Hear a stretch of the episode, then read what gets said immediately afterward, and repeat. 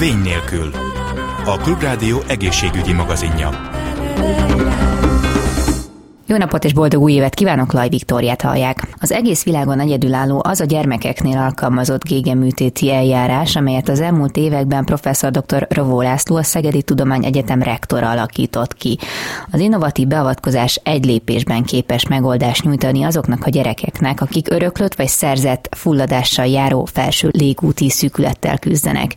Ez az eljárás segített a közelmúltban egy mindössze egy hónapos újszülöttön is. Az eljárásról kérdezem professzor dr. Rovó Lászlót, a Szegedi Tudományegyetem Szent Györgyi Albert Klinikai Központ fülorgégészeti és fejnyaksebészeti klinika igazgatóját, a Szegedi Tudományegyetem rektorát. Én már a szakmám kezdetén már ezen a, ezzel a területen foglalkoztam, mert a korábbi főnököm ezen a területen így Magyarországon egy kiemelkedő teljesítményt nyújtott, és ez volt az egyik olyan terület a gégészetben, amiben nyugodtan mondhatom, hogy az ország egyik vezető területén, a vezető klinikája tudtunk lenni. És ezzel kapcsolatos volt, hogy ez követően még fiatalabb koromban Stanford Egyetemen pont ezt a területet tanulmányoztam, hiszen pont a, az a terület, ami a, a kisgyerekkorban, a gyermeksebészet területén gyermekfölgészet területén az egyik legnagyobb kihívás jelentette akkor is a légúti szűkületeknek a kezelése. Ezen a Stanford Egyetem pilorgégészeti és fejhengsebészeti klinikáján volt az egyik legmagasabb szinten végezve. Tehát én ott azért kimentem és megnéztem, hogy milyen lehetőségek vannak. Azt tudni kell, hogy itt nagyon komoly probléma van, és nem véletlenül nem nagyon tudják ezt a kérdést megfelelően kezelni, hiszen a vele született szűkületeknél, a újszülötteknél igen kicsi a légút, és azok a standard megoldási lehetőségek, amik felnőtt korban többé-kevésbé jó eredményeket tudnak biztosítani. Ezek sajnos a gyerekkorban igen pici keresztmetszetek miatt általában nem működnek. Uh-huh. És ezt a problémát kint az Egyesült Államokban is különböző beültetésekkel próbálták megoldani, azonban látható volt, hogy ezek a megoldások különösen az első néhány élet hétben, hónapban nem vezetnek megoldás, igen nagy rizikóval járnak, tehát ezeket nem is végezték. Nem az átmeneti időszakban légcsömetést végeztek, ami biztosította a csecsemő kisgyermekek számára a végzést. És ezzel az a probléma, hogy gyakorlatilag a beszéd fejlődése a társadalomban, a családban való szocializálódás igen komoly problémákat okoz. Ezért mindenképpen egy nagyon érdekes és nagyon fontos feladatnak tartottuk itt mi, hogy ezt a, a problémára valami megoldást találjunk. Ez egy 20 éve fejlődő komplex tímről van szó, ami magába foglalja természetesen nem csak a kirurgékészt, hanem az anesteziológust, a gyermekintenzítes gyermekorvosokat, hiszen ez a kérdés egy rendkívül összetett kérdés, és hogy jó megoldást tudjunk találni. Ez a három szakmának a nyugodtan mondhatom egy legmagasabb szintű együttműködését tette szükséges, hiszen még egyszer mondom, nem véletlenül nem vállalták sehol ezeknek a gyermekeknek a, műtétét eddig. Mesélne magáról a műtétről, illetve hogy most az említett újszülöttön alkalmazták ezt a módszert, tulajdonképpen ő volt az első, vagy már előtte is alkalmazták? Hát mi ezt jól emlékszem, négy éve közöltük az Egyesült Államokba a világvezető gégészeti lapjába ezt a megoldást. Nagyon örültünk neki, hogy pont a Bozáni klinika egyik vezetőjével, tehát a gégészetben szó, azzal együtt közöltük be, de maga az alapötlet az a milyen volt. Uh-huh. És ez a műtét gyakorlatilag arról szól, hogy a, a, egy olyan gyakorlatilag origami technikával a légcsőből sikerül egy olyan területet felszabadítani, aminek a megfelelő paratechnikával egy olyan erős belső választ tudunk kialakítani, és egy olyan, olyan merev és nagy méretű keresztmetszetet a varadsornál, ami gyakorlatilag egy négy-öt napos intubáció belső szentelés után biztosítja a gyermekek számára a megfelelő légutat. Itt maga a maradsor is egy innovatív megoldás volt, hiszen gyakorlatilag egy olyan palacsort alakítottunk ki, ami egy, egy intramurális, tehát a szöveteken belül levő szentet alakít ki, ami önmagában biztosítja azt a merevséget, hogy a gyógyulási szakasz befejeződéséig a légutakat biztosítsa. Hmm. Minden mellett egy nagyon innovatív lélegeztetési technikákat kellett bevezetnünk, amit nyugodtan mondhatom, hogy úttörő volt a klinikánk az elmúlt 20-30 évben. A, különösen most is a gyermekkori jetventilációknak a területén úgy gondolom, hogy a világ vonalában vagyunk. Tehát úgy gondolom, mint az előbb mondtam, hogy egy három szakmának egy igen magas fokú és nagyon hatékony együttműködése adja ezt az eredményt. Maga ez a beavatkozás, ez hány órát vesz egyébként igénybe? Hát én mindig azt szoktam mondani, hogy a beteg számára egy szempillantás, mert becsukja a szemét és utána kinyitja. A sebész számára meg pont annyit, amennyit kell. Tehát ez attól függ, hát általában ilyen meg vagyunk egy másfél-két óra alatt egy Aha. ilyen műtéttel, de nyilvánvalóan vannak olyan uh, egyéb dolgok, hogy ez kicsit hosszabb lehet, de van, amikor rövidebb. Tehát, uh-huh. tehát itt azt kell mondanom, hogy gyakorlatilag néhány napos gyermeken is már végeztünk ilyen műtétet, uh-huh. tehát abszolút az a megoldás, hogy rögtön a szülést követően is meg tudjuk, tehát el tudjuk végezni, amit az éppen a napokban is végeztünk egy, egy-két hetes uh-huh. gyermeken egy ilyen beavatkozást. Tehát ezeket mi már rutinban végezzük itt. Tehát az, hogy Magyarországon elvileg meg a régióban nem kellene már ilyen okok miatt gyermekeknek még csemettést végezni. Hm. Az úgy tűnik, hogy a klinikán kifejlesztett módszerrel ez megoldható. Uh-huh. És Magyarországon kívül, tehát most akkor rendelkezünk egy ilyen innovatív módszerrel, ennek mondjuk milyen útja lehet nemzetközi szinten? Hát mi ezt, ezt propagáljuk, most a vége lesz a Covid-nak, itt nagyon kapcsolatunk van az Egyesült Államokkal és többi vezető intézettel, tehát én voltam már kint ilyen témában előadni, meghívott előadóként uh-huh. neves szakmai fórumokon, de a Harvard Egyetemen is, tehát itt meg a Vanderbilten is, tehát igazából az, hogy ezt a technikát, ezt át tudjuk adni, hogy átvegyék, az megvalósítható, meg ők is el szoktak jönni hozzánk. Uh-huh. És nagyon remélem, hogy a új fejlesztések során, amik itt a Szegedi Tudományegyetemen történnek, egy igen komoly műtéti háttér tudunk a chirurgiai klinikán is bemutatni szerencsére, de minden mellett a skill területén a különböző műtétek elsajátítását, oktatását, a posztgraduális szinten ennek a kialakítását, az új elméleti tömbje a, a Tegedi Szentgyörgyi Albert klinikai központnak és a, a, általános orvostudományi karnak ez biztosítani fogja. Uh-huh. Egyébként maga ez az alapprobléma, amire kifejlesztették ezt a módszert, ez a fulladásra járó felső légiti szűkület, ez mennyire gyakori, vagy mennyi gyermek lehet ebben érintett így átlagosan? Hát itt, itt az az érdekes, hogy, hogy gyakorlatilag ez, ez mindenkit érint ez a probléma, minden hm. korosztály, uh-huh. hiszen a, a gyermekkorban ez nem túl gyakori, egy százalék alatti gyakoriságról van szó, hogy ilyen uh-huh. problémák valamilyen módon kialakulnak. Erre különböző egyéb megoldásokat is kialakítottunk, amiket szintén a más problémákra, amiket szinte sikerrel alkalmaztunk és sikerrel közöltünk ezekben a napokban. De ami nagyon érdekesnek tartom, hogy pont ez a igen nagy légúti keresztmetszet, amit a maradsornál ki tudunk így alakítani, pont a napjainkban igen komoly problémát okozó covidos lélegeztetések után is, amikor a légúti szöveteknek több hónap, több év kell hozzá, hogy visszaálljanak, és igen, csúnya hegekkel gyógyulnak, és gyakorlatilag a szöveti struktúra teljes elvesztését lehet látni a, a műtéteknél. Erre is megoldás biztosít.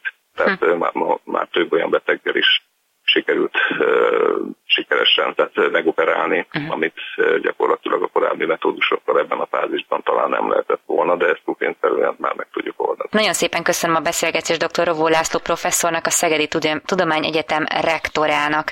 Köszönöm szépen még egyszer. Én is nagyon szépen köszönöm. A KSH adatai szerint a gerincbetegek száma megnégyszereződött Magyarországon.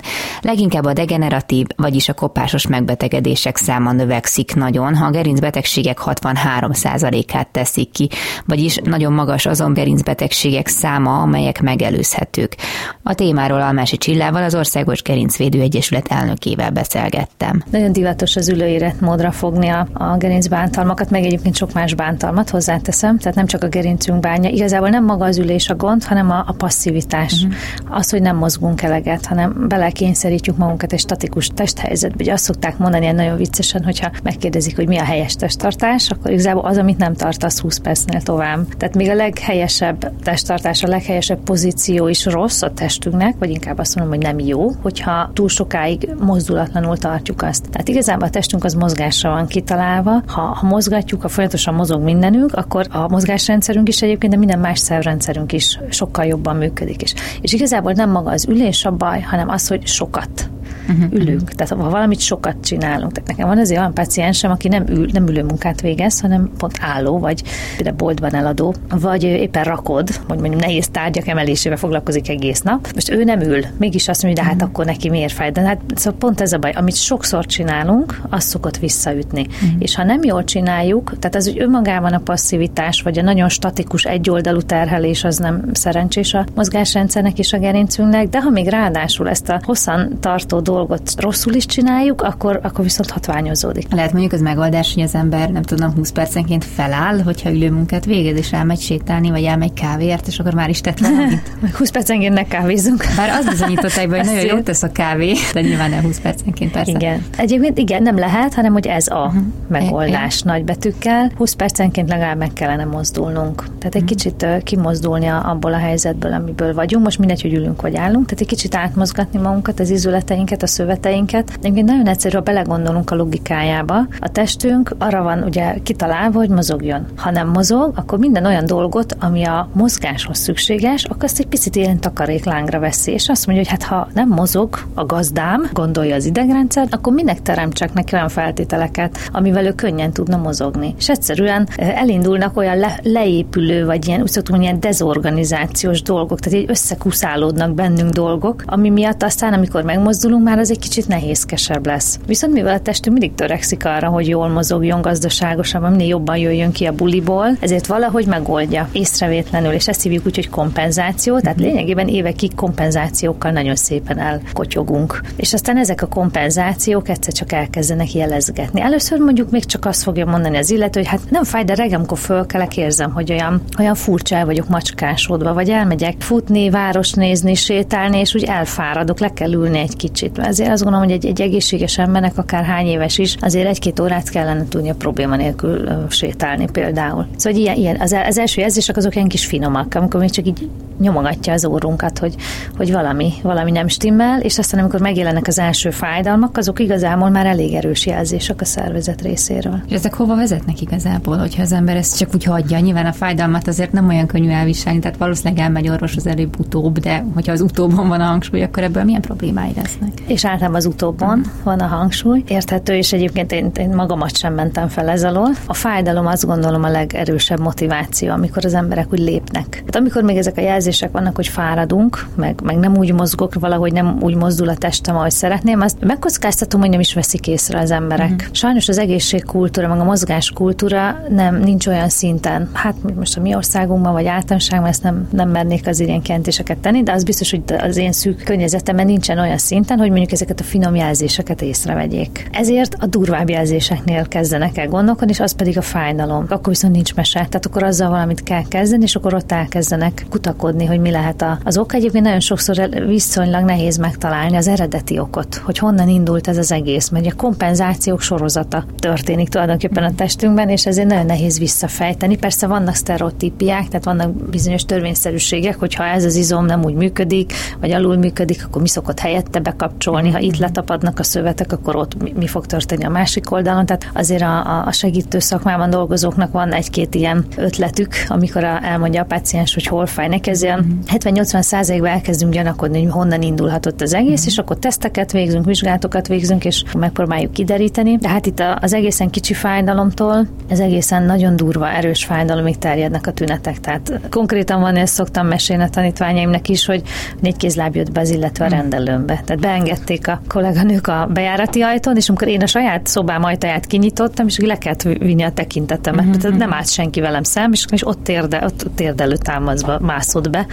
Ez egy porckoros érves. Ideig hagyják elfajulni a, a problémát. Tehát van az, hogy sajnos a fájdalom az, az szinte ilyen mozgásképtelenség, vagy ilyen kényszertartásokba mm. viszi bele az embert, de mondom, van olyan, aki viszont annyira egészségtudatos, hogy az első jeleknél, amik ugye megbeszéltük, hogy igazából nem az első jelek, de már ott az első kisebb fájdalmaknál megjelennek. Tehát lényegében azt veszem észre, hogy hogyha a laikusoknak a tudását nézik a témáról, nem tudunk semmit, hogy mi a helyes tartás, mi a helytelen, a jó ülés, a helyes mozgása, nem tudom, hogy hogyan kéne a gerincünk gyermekeket óvni? Szerintem keveset, uh-huh. igen. Bár azért vagyunk most már jó páran szerintem ebben a szakmában, akik, akik próbálunk ilyen edukációs tevékenységet is végezni, tehát olyan cikkeket írni, videókat készíteni, közösségi médiákban posztolni ebben a témában, hogy, hogy segítsük ezt az egészségtudatosságot, és hál' Isten nagyon sokan vevők rá. Ami érdekes, hogy a megosztások száma mindig nagyobb, mint amit egyébként látok megvalósulni. Tehát, hogy mindenki szeret ezzel a témával foglalkozni, mindenki bőszen helyesságát, és aztán meg közben nem, nem sikerül úgy beépíteni a mindennapi életébe. Hozzáteszem, nem könnyű ezt beépíteni. Ugye, ha megnézzünk egy kisgyereket, hogy milyen szépen mozog, akkor azt elmondhatjuk, hogy azért tudtuk annó, hogy hogy kell mozognunk. Mm. És aztán, ahogy leültetik a gyereket, és belekényszerítik a passzivitásba megint, ugye, az iskolán, vagy le kell ülni, és nem mozoghat. Innentől kezdve az idegrendszer így elkezd egy kicsit így visszalépkedni, és tulajdonképpen elfelejtjük a helyes meg a jó mozgásokat, azokat a gazdaságos, igazi igazi jó mozgásokat, amivel könnyű volt mozogni gyerekként. Mm. És ugye jönnek ezek a szöveti letapadások, stb., amik aztán elkezdenek minket akadályozni, és akkor az van, hogy ezeket újra meg kéne tanulni. Tehát még ha az ember el is megy, hogy megtanuljon egy ilyet, azért sokszor kinkeserves. Tehát nem, ugye azt szoktam, hogy nem egy tabula ráza, nem onnan indulunk el, hogy nem tudtuk a mozgást, és most megtanuljuk, hanem egy éveken, évtizedeken át berögzült rossz mozgást kell felülírni. Na most ez nagyon nehéz. Sokkal rosszabb egy beidegződött dolgot felülírni, mint, mint újként ként megtanulni egy mozgásmintát. Ezeket mozgásmintáknak hívjuk igazából. Elég nagy meló, és hát el, elkötelezettséget kíván az uh-huh. egyén részéről, hogy ő ezt megtanulja. Tehát egy olyan két-három hónapig masszívan, minden héten háromszor, négyszer kellene foglalkozni ezzel a dologgal. Nem kell többet, csak napi 20 percet mondjuk, de kellene foglalkozni. Ezek gyógytorna gyakorlatok, amikről most beszélünk? Én nem mondanám azért gyógytornának, ugye itt, itt nehéz, azt gondolom nehéz definiálni, hogy pontosan hol indul a gyógytorna, és, és hol indul egy, egy korrekció korrekciós torna, mert most már hála, hála jó Isten a sport mozgásokba is beleépültek ezek az úgynevezett korrekciós gyakorlatok, tehát uh-huh. amivel segítjük korrigálni a nem helyes mozgásokat. Úgyhogy nem feltétlenül gyógytorna gyakorlatok, de értelmszerűen a gyógytorna is él ezekkel a lehetőségekkel. Picit mondjuk jó lenne fölzárkóztatni szerintem a gyógytornának a, a tudásanyagát ehhez, amit a, a, a, ami a, mondjuk a sporttudományok felől is jön. A kettőnek az ötvözete nagyon jó. Tehát azok a szakemberek, akik a, a fizioterápiás, illetve orvosi eredményeket is ismerik, és a sport tudományos eredményeket is figyelemmel kísérik, ők nagyon haladó szemlélettel tudnak ebben segíteni. De szóval, hogy meg lehet fogalmazni, mi a különbség a korrekciós torna és a gyógytorna között, vagy mondjuk egy gyakorlat az hogyan különbözik a másiktól? Hát igen, ezt azért nehéz, mert ugye a gyógytorna az tulajdonképpen egy betegségnek a, a gyógyítása, vagy rehabilitáció, tehát egy korábbi állapotnak a helyreállítása, vagy egy sérülés, vagy egy betegség után, vagy a lehető legjobb legjobb állapotra visszaállítása uh-huh. az egyén állapotának. Tehát ott mindig van már egy megelőző dolog, ami, ami történt, egy károsodás, egy sérülés, egy, egy operáció, amiből vissza kell hozni az egyént. A korrekciós gyakorlatnál nem beszélünk feltétlenül erről, hogy már van valami baj. Uh-huh. Mondjuk azt, hogy valakinek előre esnek a vállai például, vagy nem tud rendesen googolni, mert a bokája nem hajlik rendesen abba az irányba, amerre kéne. Én ezt nem, nem sorolnám a gyógytorna gyakorlatok uh-huh. közé, hogy mondjuk egy boka, boka mobilitást fejleszek, vagy egy válmobilitást fejleszek, azt, ha megmutatom Marika néninek otthon, hogy hogy kell megfogni egy seprűnyelet és elkezdeni a vállát mobilizálgatni, ezt én nem gondolom, hogy ez gyógytorna gyakorlat, úgyhogy a gyógytornánál inkább talán ez lenne a kategória, hogy, hogy ott van mindig valamilyen előzetes sérülés vagy károsodás. Hozzátéve, hogy a gyógytornászok tök jó lenne, hogyha sokkal több szerepet vállalnának a prevencióban is. De ezt úgy kell érteni mondjuk, hogy akkor, ha nekem nagyon görnyed a hátam, akkor simán elmehetek egy mondjuk egy korrekciós tornát végző szakemberhez, hogy segítsen ezen? Így van. Tehát, így aha, van. Nem Tehát az még nem a gyógytorna kategória. Tehát az, hogy valakinek tartásimája van, az azt gondolom, hogy nem a gyógytorna kategóriája, hanem egy jól felkészült edző abszolút tud tartásjavító tornát végezni, de természetesen a gyógytornászok is. A gyógytornászoknak a rálátása az egész test működésére értelmszerűen sokkal mélyebb és sokkal szélesebb körül.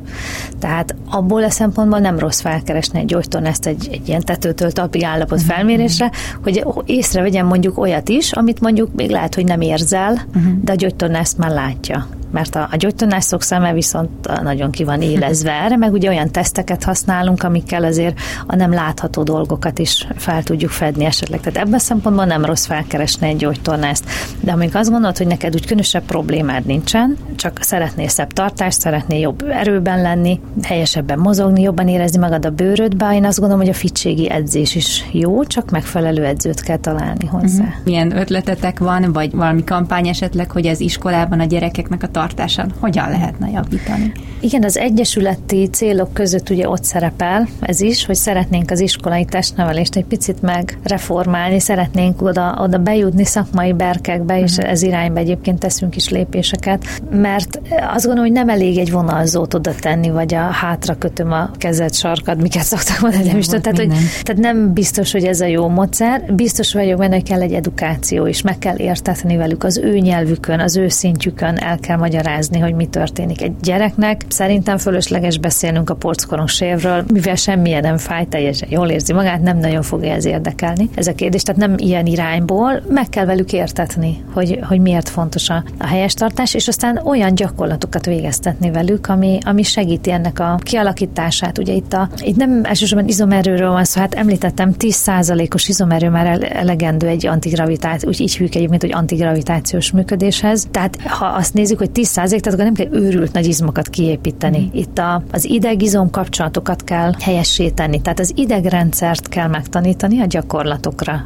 Ezt hívjuk már ugye ilyen mozgásmintáknak. Mm. A testnevelésnek egy picit egy szemléletváltáson kell átmennie. Tehát az, hogy amit régen tanulunk, hogy tartás korrekció, igen, az is nagyon fontos, de most már sokkal fontosabb a mozgás, mint a korrekció, hiszen a tartás az azt feltételezi, hogy te csak állsz, ülsz, meg sem mozdulsz. Sajnos ilyen is van egyébként, de sokkal fontosabb a mozgások közbeni helyes pozícióknak a kialakítása, és ehhez meg nem nagy izomerőre van szükség, hanem a, az idegrendszernek a, a helyes parancsaira. Tehát, hogy az idegrendszer tudja, hogy neki milyen parancsot kell kiadnia, melyik izmot kell bekapcsolni ahhoz, hogy helyesen mozogjunk. Uh-huh. Tehát, hogy egy, egy, ilyen, egy ilyen szemléletváltásra van szükség. Azt gondolom, hogy vagy izomerősítés helyett idegizom kapcsolatok, ugye ezt úgy meg szakszerűen, hogy neuromuszkuláris kapcsolatokat fejleszteni, tartáskorrekció helyett mozgásmintákat tanítani. Nagyon komoly szándékaink vannak ezen a téren, és, és igyekszünk minél több lehetőséget megragadni, hogy erről beszéljünk. Tankerületeket keresünk föl ez ügyben, ahol ugye a tankerületen keresztül a pedagógusokat el tudjuk érni. Az egészségfejlesztési irodákkal van együttműködésünk. Szervezzük most már évente többször az Ország Gerinc Tornája című rendezvényt, ahol szintén beszélünk ezekről a dolgokról. Próbálunk egy ilyen komoly edukációs tevékenységet folytatni, hogy, hogy egy picit a szemléletet alakítsuk, de ez nagyon-nagyon lassú lesz. Almási Csillával, gerincterapeutával, gyógytornásszal az Országos Gerincvédő Egyesület elnökével beszélgettem, önök meg pedig köszönöm a figyelmüket, további kellemes hallgatást kívánok, Laj Viktoriát hallották. Vény nélkül. A Klubrádió egészségügyi magazinját hallották. Egészségükre!